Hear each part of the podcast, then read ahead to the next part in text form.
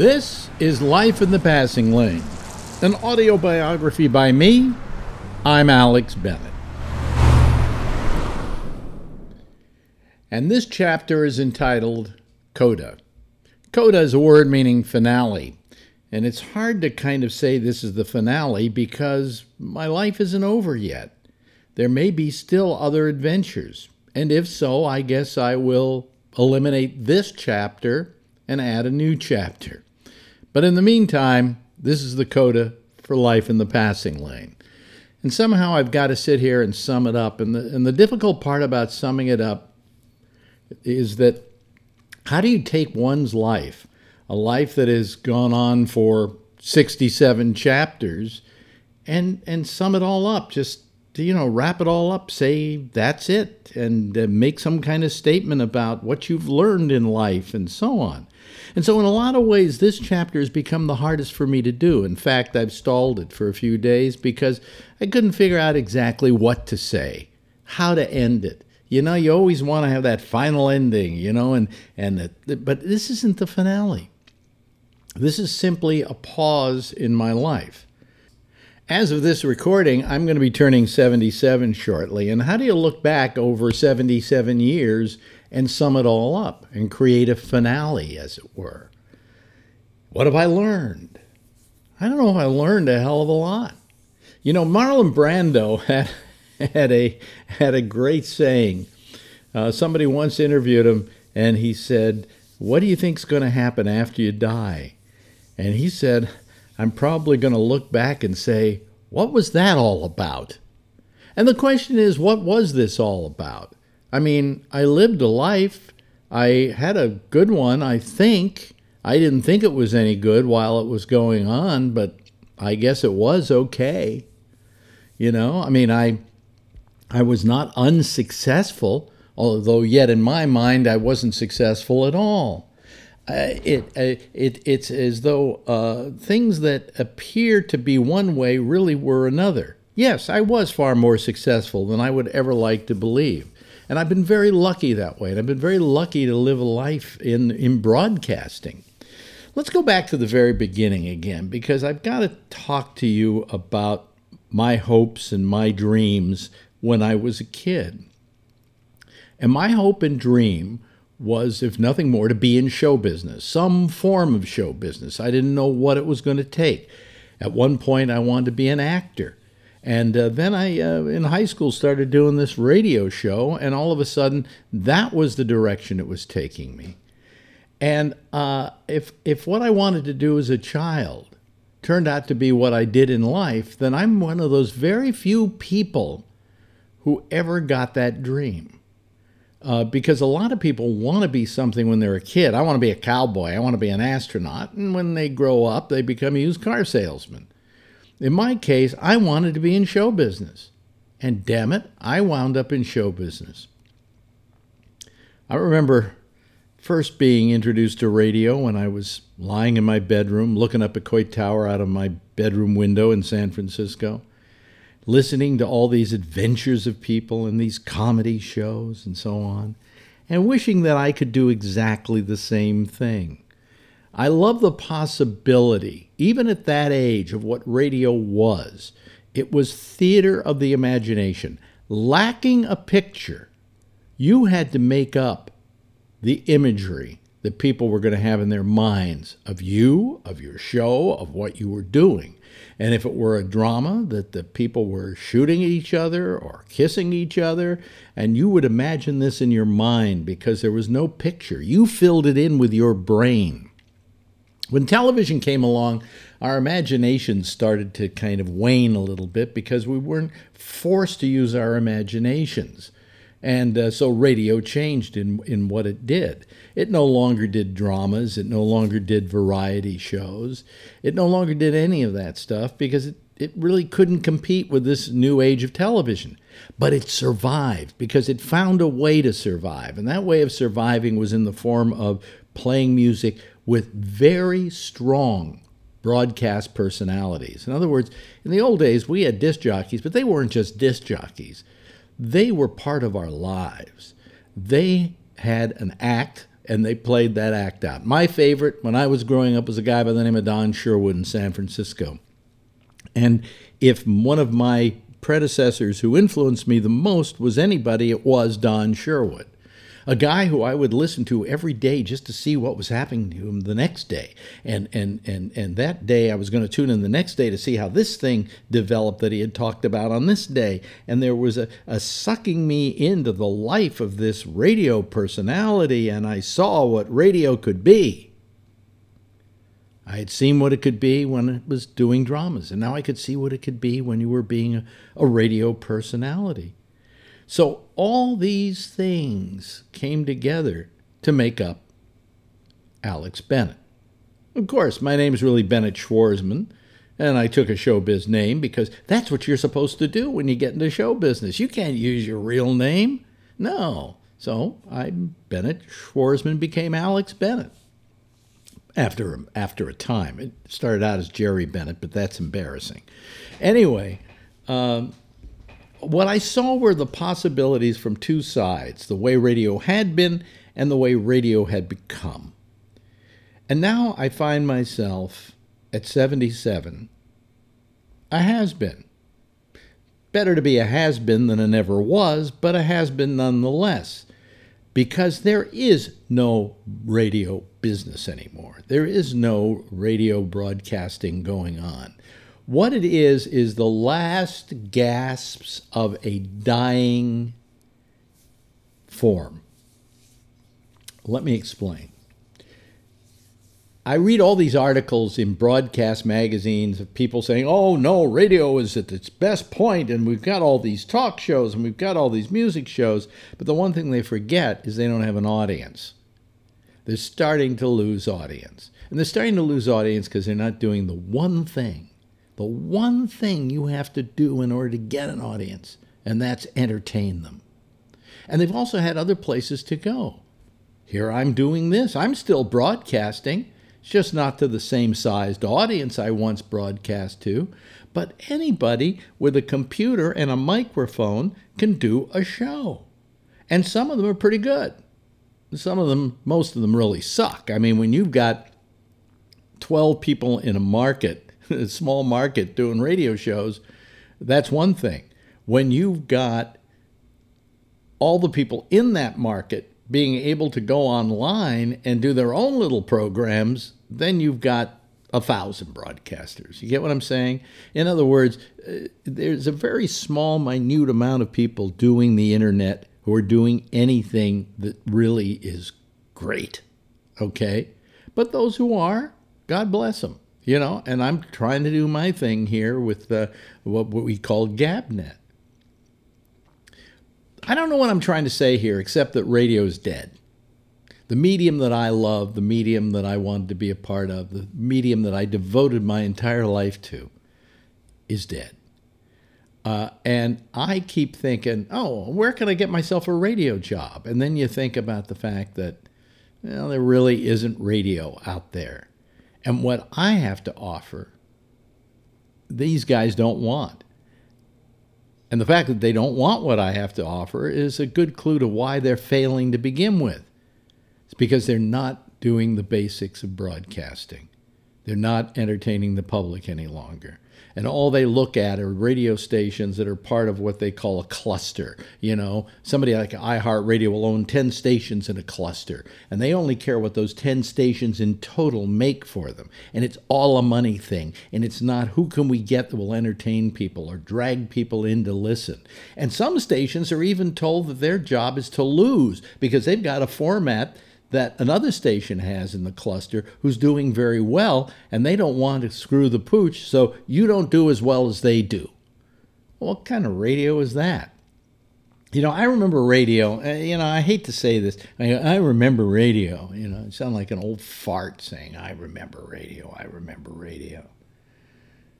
But I do remember radio when you there were like seven stations that you were allowed to own AM, seven FM, and seven TV.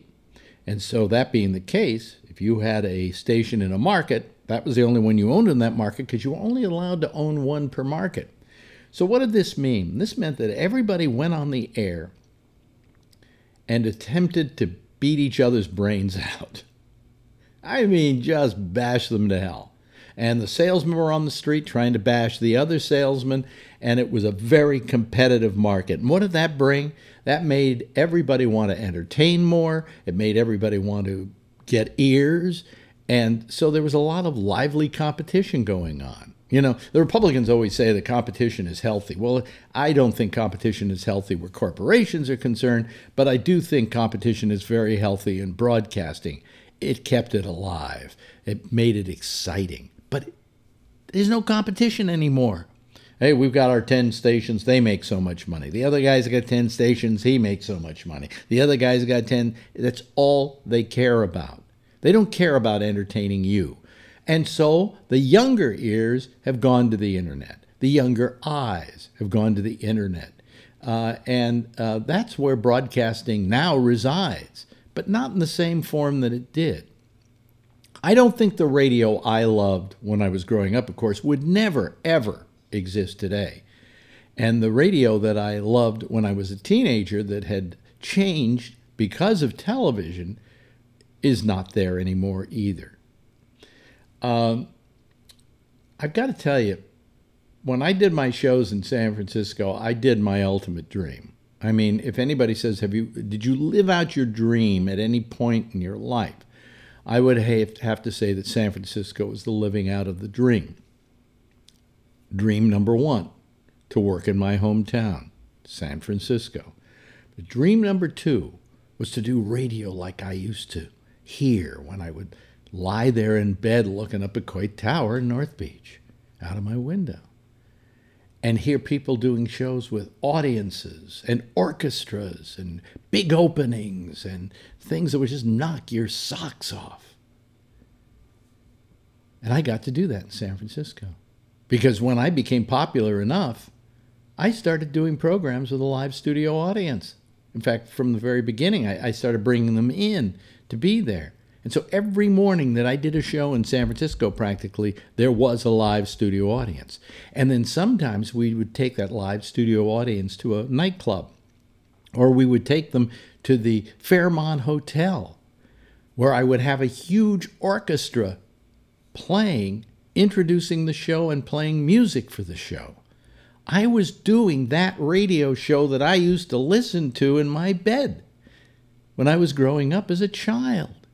And that was my dream, and I was living the dream. I don't know how much I realized that I was living the dream after I looked back at my whole life. But I would have to say the seminal period for me, the best period of my life in broadcasting, had to be that period of time in San Francisco where I got to live out my dream. Okay? And um, I thank everybody who was involved in that period of my life. I went on to other things in my life. I mean, I spent more time, uh, uh, almost more time in New York at uh, Sirius XM than I than I did at Live 105 in San Francisco. But that period of time at Live 105 in San Francisco and the Quake and KMEL to a lesser extent were the periods of my life that I think gave me the most gratification and had me live out my dream. You know, I've never gotten very rich in this business because I've always spent everything I made. I was making some really good money in San Francisco, didn't save any of it. Uh, but part of the reason was I never cared about the money.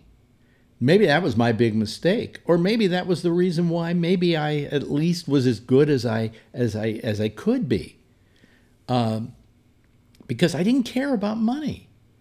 Money wasn't the object. Getting the audience was the object, getting people to listen to you, getting to make people laugh and enjoy themselves, and wait to see what happens on your show tomorrow. That was what I lived for. I didn't live for that paycheck. I know this is going to become as a big surprise to my program director in San Francisco who listens to these episodes. Uh, but if you didn't even pay me, I would still do it okay? And I proved that when I came first came to New York and told Sirius that I would work for nothing. Uh, and they took me up on the offer for a while. I loved what went on in San Francisco. So I have to say that that is, in fact, my favorite part of my life. The part of my life where I felt that I was doing something, I was uh, a part of something, was New York, where I was kind of dubbed the youth guru. And I was into that politics of the time, the hippie politics, the yippie politics. And, and I also had a lot of great rock stars on my show at that time. That also was living out the dream, but not to the extent that I was living out the dream in San Francisco. So all these things come together and they make up Alex Bennett. I'm a little bit uh, old radio. I'm very much old radio. I still think, am I creating an image in people's minds when I'm talking, right? I prefer radio over television, and I've done television. I have two Emmys for television, but I never liked television. Why? Because I was just a performing chimp in TV. In radio, I was the show. Okay? So that was the most fulfilling time of my life was San Francisco. Which brings us around to, you know, all the other questions. Who influenced you? Don Sherwood, Jack Paar, To a lesser extent, oddly enough, David Letterman. There was a timing that David Letterman had that I kind of, uh, I won't say lifted, I, it just affected me and my performance. Uh, I think he had some of the greatest timing of any modern day television guy. Of course, the best guy for timing, if you want to go back to anybody, was Jack Benny. This guy had perfect, spot on timing. Learned a lot from Jack Benny. There's a lot of Jack Benny in me. You know the part of Jack Benny that's in me? If you ever listen to my radio programs, I am never really pulling a joke on somebody they are pulling the joke on me. People would make fun of me. They would joke about me. They would make jokes about my young girlfriends. They would make jokes about, you know, hey, uh, no, you're not getting fat. Uh, I was the butt of jokes. And in that, to that extent, I wasn't so much a comedian as I was a, a, a clown. Uh, and uh, Jack Benny taught me that art of being the butt of the joke. So people always used to say to me, "Do you mind it when people on the show uh, say things about you and make fun of you for such such and such things?" And I go, eh, "Not really. No, I loved every minute of it because that's what I was attempting to do. I don't mind being the butt of jokes." And I've even lived my private life that way. I mean, I'm, I'm the butt of jokes for my for my wife for crying out loud. Anyway, um, uh, so all that timing and everything came from Jack Benny. The clown part came from Jack Benny. How to be a personality on radio came from Don Sherwood. And uh, there was Jack Paar. Jack Paar taught me something that was completely invaluable to my being and to my personality on radio. And that was you open your soul to your audience. You let your guts spill, spill out on the air. If something happens to you and it bothered you, and you have to talk about it, then you talk about it.